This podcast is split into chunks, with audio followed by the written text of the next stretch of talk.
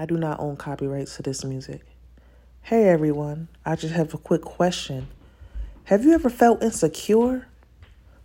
Do you feel insecure about your body shape, your body type, or how you look, or how you carry yourself on the outside appearance? Well, I'm here to let you know that it's normal. it's normal to feel some type of way about how you look on your outside appearance because you did not create yourself.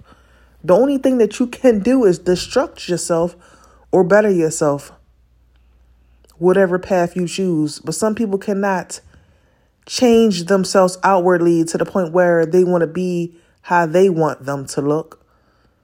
God chose you to look the way you look for the next lifetime. Do not feel bad about your appearance or about your body structure or any sorts of things like that. You know what's going to happen? We will feel insecure. We will feel down because we came from a world of destruction. We came from a world of good and evil. So people will make us feel less than who we are. But you want to know something?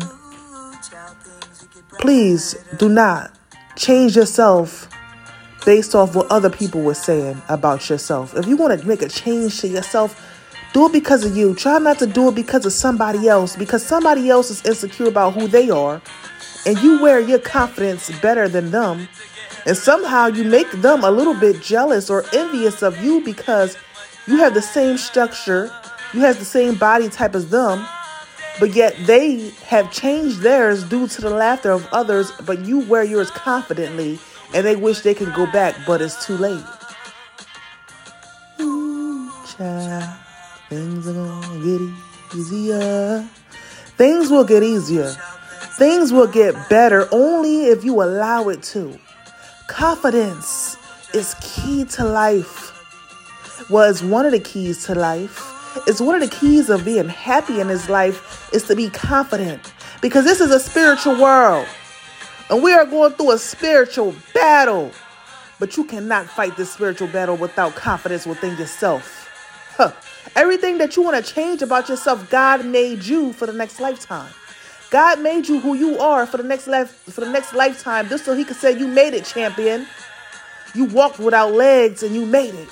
You praised me without arms and you made it. You had halitosis in your breath, but you still spoke the breath of life.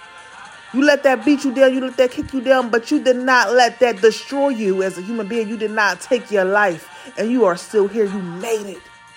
If you feel like you are unattractive or unbeautiful, well, you are unattractive and unbeautiful for the next lifetime because God is going to say you were put in this ugly world around this fake, beautiful people, and you did not shut down. You did not turn against me. Yes, you felt insecure at times, but you made it. You still here.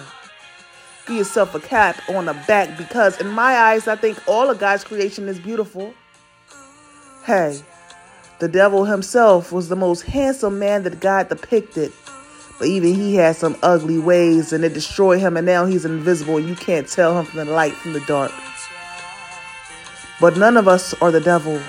None of us, because Jesus had died for our sins, for us to live again and for us to keep going. So keep going.